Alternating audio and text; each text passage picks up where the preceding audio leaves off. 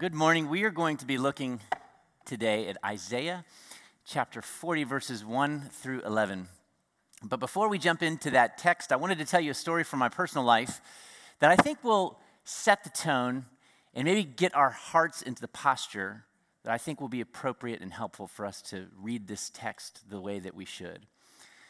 When I was in my early 20s, about 22 years old, I went out west to Washington State on a ski trip with some of my best friends. I'd never skied before because I grew up in a family that didn't value adventure and fun. I'm just teasing. My dad is actually here today. I, we grew up in a wonderful family, uh, but we just weren't a skiing family, right, Dad? And but my friends assured me that would be no problem. So we, we get out to Washington State to Mount Baker. And when you get there, when you're learning how to ski, they take you to a place that instantly makes you feel more like a man to the bunny slope. And you're surrounded by little children who can effortlessly do what you cannot seem to figure out. And I was just helpless on these skis. I could not control my direction. I could only hope to control my speed by, by turning my skis inward. But if you were in my path, you were going down. And that happened quite a few times. I was wiping out left and right. And by the way, if you've ever been skiing out west, it is, it is not like going to wintergreen or snowshoe or Massanutten. It is a different ball game out there, okay? Just for the story, it's important for you to know that. Um, so within the first 20 to 30 minutes of being at this mountain, I get separated from my friends who were patiently teaching me on the bunny slope. But then at some point, they just, I think they conspired. They're like, let's just, let's go. let's get out of here. This is boring. And so they go off to some other ski lift. And I didn't know. And I'm stranded. This is before cell phones. And so I think, well, I got to go find these guys. And so I climb onto a lift and I follow signs to, uh, there are some black diamonds. And I thought, I'll go there. And so I get to the top of this ski uh, slope. I get off the lift and I feel like I'm looking over what looks like a cliff. Like, I, that's the only way I could describe it. But there's only one way down. And so I was like, I just kind of hoisted myself over this cliff. And it went uh, about how you would imagine someone that doesn't know how to ski on a black diamond out west. And I, would, I was just wiping out left and right, face planting. I would, I would fall down, I would ski for about five feet, and then slide for about 30. And, and sometimes when you wipe out, you know, your ski stays where you originally fell. And some of you know, you have to do the walk of shame back up the hill as people are just skiing by, laughing at you. Is the worst. It's humiliating, and it was painful. It took me an hour and a half to get down one time. And I still didn't find my friends. So I climbed back on the ski lift, and I went and I did it again. Another hour and a half. At this point, it's been like three and a half hours. I have no idea where my friends are. I'm miserable. I'm in the ski lift and I'm going up for a third time, and I heard the sweetest sound in the world Sloop. My friends were down below. They saw me in the lift. And I said, Wait right there, I'm coming. And I get back up to the top of the lift, and I was like, I skied over one more time, and I got a little overzealous in my eagerness to be reunited with my friends. And I started heading towards kind of the edge of the slope. And if you've ever been to a really dangerous mountain, they'll put up this orange tape because that's a really good barrier to stop people who. it's like this orange tape is like certain deaths past this point. But I didn't know how to change directions. And so I went through that thing like I finished a race. That, that orange tape was just flying behind me. First place, down into the ravine, and I'm up to my armpits in snow. I literally could not move. This is a completely true story. And my friends who'd been waiting thought, I guess Dave made other plans. So they hopped into the ski lift and they start going up. And wouldn't you know that on the way up, they had a perfect bird's eye view of some idiot who was stuck and couldn't move. And this was the best day of their life they started shouting out things like, looking good, Sloop. How's it going? And I'm like a pot that's about to boil over. I was so angry at this point, but helpless and stuck. And I thought to myself, if they say one more thing, I'm going to lose it. And about that time, my friend Hunter shouts out, You're the man, Sloop. And I was just like, Ugh! I just lost it. And these two words came flying out of my mouth that I can't repeat today, this morning. One of them was you. And so angry, and it echoed across the mountain so loud that one of my other friends who wasn't with them was like, Hey, that's Sloop.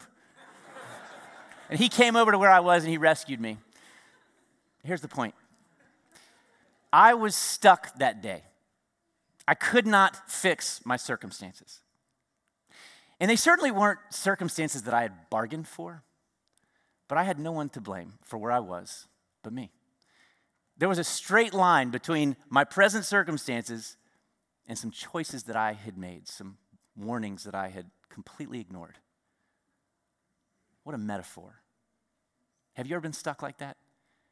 In some circumstances that you would not have chosen for yourself, but for which you alone are to blame. See, this is a picture of sin and failure. And moments like this in our life can become fertile ground for feelings of shame and self hatred. What was I thinking? I am such a loser. This is what I always do. I'm never going to change. In fact, we might even begin wondering what, what would God say in this moment? Or perhaps we don't wonder because deep down we already know. See, so often our shame and our self hatred become the lens through which we imagine God sees us. In psychology, this is, this is called projection. It is the mental process by which we attribute to other people what is in our thoughts. We do it with other people, and we do it with God. The problem is if, if God doesn't speak into our shame and our failure, I will. And it will shape the narrative, and it will distort my view of God. Now, some of you are thinking, gosh, Dave, you seem to know quite a lot about this cycle of shame and failure. I have a lot of friends that struggle with sin. this is my story, and it's your story more than any of us would like to admit. We are entering into the season of Advent. This is the second week, and Advent is the time of year where we prepare for God to come. And the question that I have for us this morning is who is it that you imagine is coming? What is he like? And if all your stuff all your secrets and sin and shame were unearthed and laid bare in front of him, what would he say? What would he think? And I'm not just talking about the stuff from your past, I'm talking about the stuff from yesterday, the stuff from our now. Isaiah 40, verses 1 through 11, is the answer to that question. What does God feel about his people in their worst moment? the first 39 chapters of Isaiah, if you, if you were going to put a word over top those chapters, it would be judgment. In other words, Israel was experiencing the natural consequence of rebellion, wickedness, and idolatry. The nations that they looked to and the gods that they served from those nations, instead of saving them and delivering them, had, had enslaved them. And now they were in captivity. They were stuck in some circumstances that they would not have chosen for themselves, but for which they were completely responsible. And in the midst of that brokenness, shame, and failure, God speaks. And listen to what he says in verse 40 Comfort, comfort my people, says your God.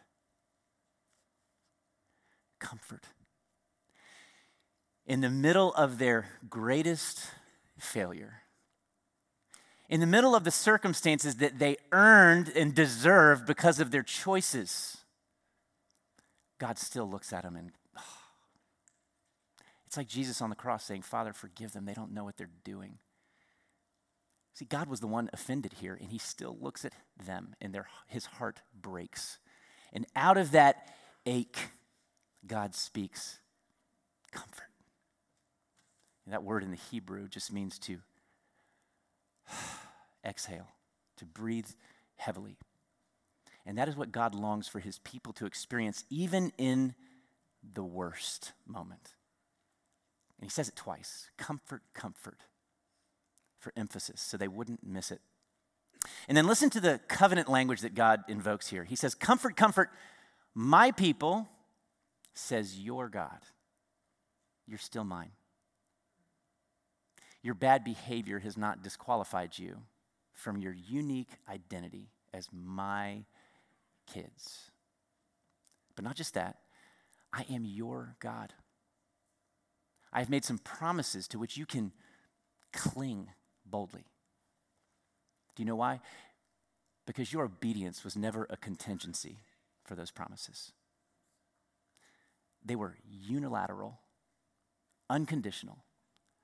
I will be your God. You will be my people. Not if, you will.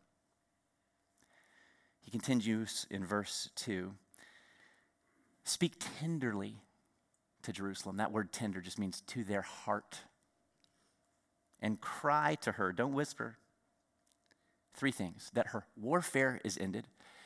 Historically, this context is that Isaiah prophetically was looking forward to a season where the Babylonian exile was coming to an end. He said, Your captivity, your bondage is coming to an end. The sun is setting on that time. Number two, he says, Her iniquity is pardoned. The debt that her sin had created, canceled. And number three, that she has received from the Lord's hand double for all her sins. Now, what does that mean? That she had received double. When you read this, it almost sounds like it's saying, I'm going to give her a double punishment, an extra severe punishment for her sin. And that's why I'm satisfied, because she was doubly punished. There's some problems with that interpretation, however. There's many problems, but one of the main ones is that the first two words of this chapter were what? comfort, comfort. Is there anything less comforting than a double punishment for your mistakes? That's not what it means. Others suggest, and I agree with them, that what this means is that God, it says that Israel has received from the Lord's hand more than enough to cover the debt that her sin had created. She had not received a double punishment, but rather a double payment for her sin. See, she had been pardoned, but more. When you pardon someone, they're absolved, they're, they're, dismissed from the courtroom, they're not guilty. But it was more than that. They weren't just dismissed, they were invited, they were welcomed. They weren't just forgiven, they were restored. This is the gospel. Not just merely that your sins have been forgiven. Praise God that that is true. But it's not just that, it's that you've been clothed with his righteousness. You've been given a new identity, not just acquitted, adopted. You're mine, he says. And then, beginning in verse 3, we're going to learn about the means by which this rescue would take place. You see, God has said in the first two verses already, You're about to get set free from your bondage. I'm going to forgive your sin and restore your identity. Now he's going to tell them the means by which that deliverance would happen, how the rescue would happen, and more importantly, the identity of the rescuer and the character of that rescuer. Listen to verse 3. He says, A voice cries in the wilderness, prepare the way of the Lord. Make straight in the desert a highway for our God. Now, these are the most familiar words in this passage. Uh, and it's probably not because we've read Isaiah 40 so many times, but probably because we've heard those words repeated in Matthew and Mark and Luke and John. Who is this unnamed voice that cries out? It's John the Baptist. And listen to what John the Baptist says about himself. He nods to this prophecy. In John's gospel, we'll put it up on the screen. When asked, oh, is someone, okay. When asked, Who are you? He said, I am the voice of one crying in the wilderness. Quote, make straight the way of the Lord, end quote, as the prophet Isaiah said. John said, Do you remember 700 years ago when Isaiah said, A voice is crying out, and that voice is saying, God is coming. He says, I'm that voice. And he's almost here. Get ready. John was that voice. But what John says here, how this is written in the Gospels, is not exactly what Isaiah said. And without getting too deep into the weeds on why there's a discrepancy here, let me just say a couple things. Number one, there is no contradiction. The way that the Gospels write this and what Isaiah writes, they're not in contradiction with one another. They say the same message. But it's important that we look at what Isaiah actually writes so that we understand his intended emphasis. Look again at what Isaiah says. A voice cries, colon, quote, in the wilderness, prepare the way of the Lord. Do you hear the difference? See, the emphasis is not on where the voice is crying, the emphasis is on where God is going. And that's significant.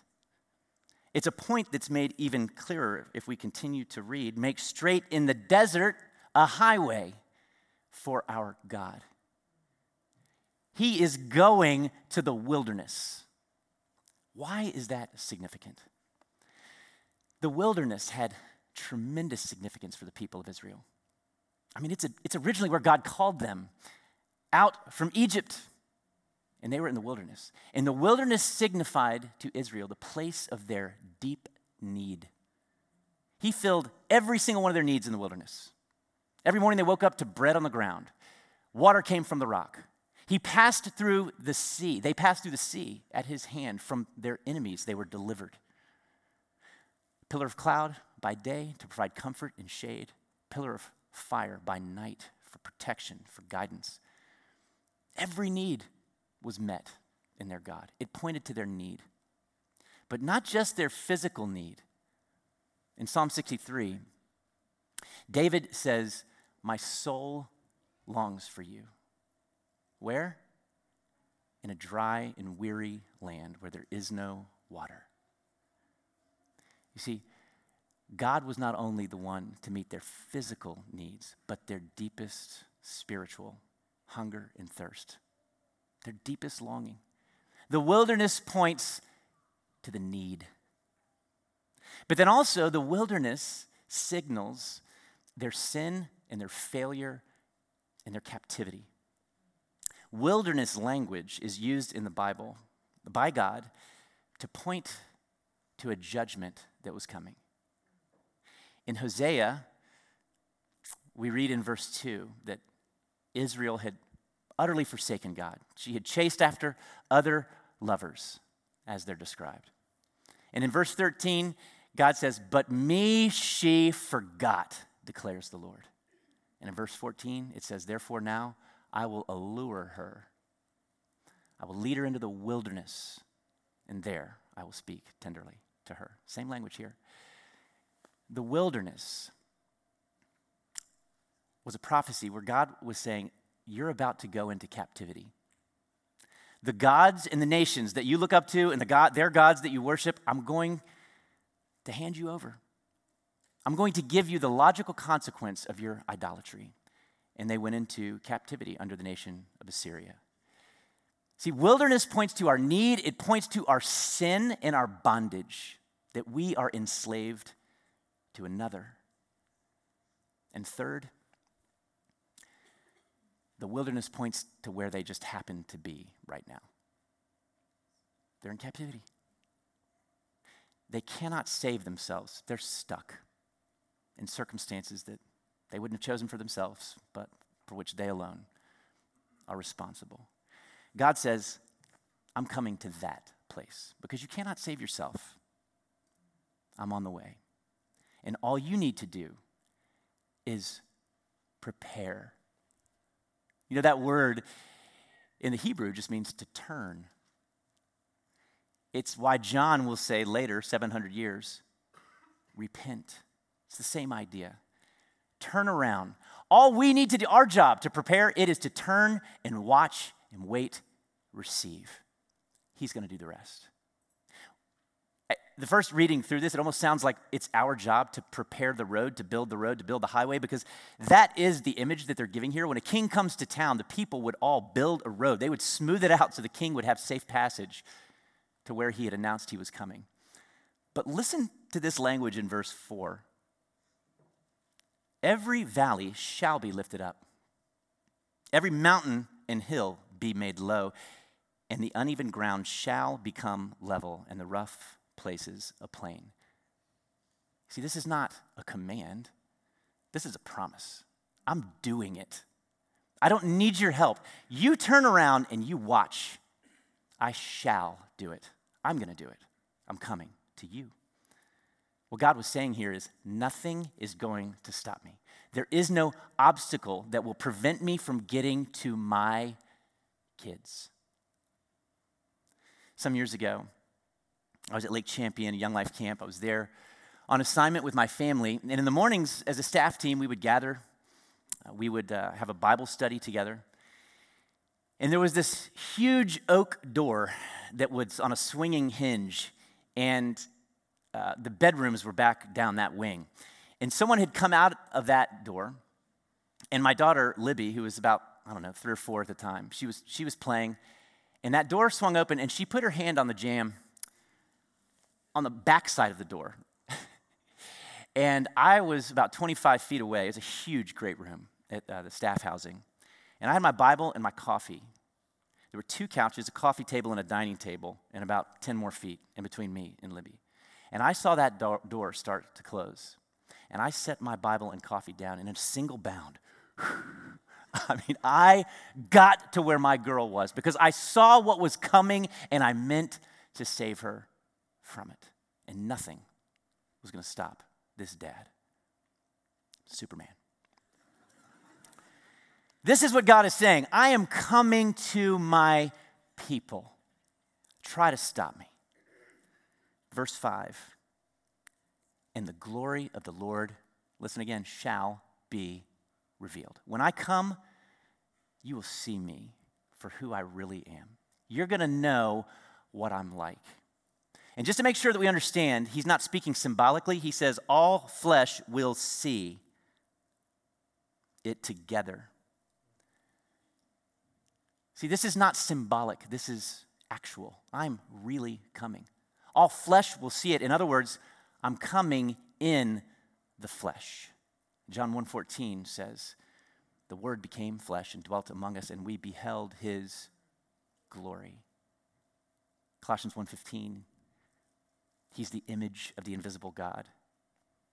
In Hebrews, the exact representation of his glory. God says, The rescuer is me, and I'm coming in the flesh, in the person of Jesus. That is what is promised here. And then he ends verse 5 by saying this The mouth of the Lord has spoken. In other words, you can take that to the bank. I'm going to do it. But knowing that this promise would have come at a time when Israel was in captivity, and knowing that they would have heard this promise and then looked around and said, you know what, it does not feel like our God is winning. It does not feel like we are winning. We're slaves. In knowing that there was a gap between the promise and their present circumstances, God speaks into that anticipated doubt. And listen to what he says in verse 6. A voice says, Cry. And I said, What shall I cry? And here's what Isaiah was told to cry All flesh is grass, and all its beauty is like the flower of the field. The grass withers, the flower fades. When the breath of the Lord blows on it, surely the people are grass. The grass withers, the flower fades, but the word of our Lord stands forever. What Isaiah is saying to the people, or what God is speaking through him, is this humanity, while there is beauty and greatness to humanity because it reflects my image, don't get overly concerned with humans. They may look great to you. They may look like they have tremendous power and influence and might. But don't worry about civilization, culture. God says, I'm not threatened by that. Later in this chapter, he's going to say, culture, civilization, other nations, they're like dust on the scale. They are literally, it says they're less than nothing to him. God would say, Egypt will fall, Assyria will fall, Persia will fall, Babylon will fall, Rome will fall, America someday will fall. But the word of the Lord stands through it all, stands forever he ends verse 5 by saying, The mouth of the Lord has spoken. And then in verse 8, he repeats, The word of the Lord stands. Israel, you hang on to the promise I'm going to do it. And it's unilateral, it is a one way. I'm going to do it. I don't need your help. You just turn and watch. And so, what does he want them to do? Verse 9 Go on up to a high mountain, O Zion, herald of good news. Lift up your voice with strength, O Jerusalem, herald of good news. That word in the Hebrew, good news, it's, it's the Hebrew word for the gospel. You herald of the gospel, you evangelist. I have a message that I want you get to where your voice can carry because I have a message that I want you to speak and I have an audience that needs to hear it. Listen to who the audience is first. He says, Say to the cities of Judah. Did you catch that? Judah, speak to Judah. Jerusalem, speak to Jerusalem. He said, I want you to preach to yourself. One of my heroes in Young Life is a guy named Steve Chesney. Probably learned more during my time on Young Life staff about communicating and speaking from him than anyone else, both from watching him do it, but also from being taught by him. He said some awesome stuff to me that I've hung on to. One of the things he said was prepare in a sanctuary, not a laboratory. In other words, when, when you're studying, you're worshiping, you're not doing lab work. Another thing that he said to us was when you speak, preach to an audience of one or maybe two. And when he first said that, I thought, oh, I know what he means. He means when you preach, preach to please God, not sinful men. That's not what he meant. He said, when you preach, preach to an audience of one. And then he would say, or maybe two. In other words, preach to yourself and let other people listen in. I'll never forget that. And that is what he says, God says to his people here. This message that I'm about to give you to preach, it is for you. You need to evangelize yourself every day on this message. The most important person you and I will ever win to Christ is the one you look at in the mirror every single day. It's yourself. Here's the message he gives them to preach Behold your God. That's the message. Behold your God. That word behold, it is a literary finger, it is a pointing. Look. And he means it in two ways here. Look with anticipation because something very tangible and specific has been promised. You look out on the horizon because he's coming. Look. But then, secondly, he's going to say, Look at who he is. Look at his character. We're going to hear that word behold three times in these two verses. That was the first. Listen to what he says next. He says, Behold, the Lord God comes with might. He's strong. This is a mighty king, a strong warrior, and he's coming. He says, and his arm rules for him. His arm is a symbol of his strength, of his leadership, of his rule and his reign. He says, Look at your strong king. He's coming. Secondly, he says, Behold again, behold, his reward is with him, his recompense is before him. We've already been told that this king that's coming, it's God himself. Says his reward is with him.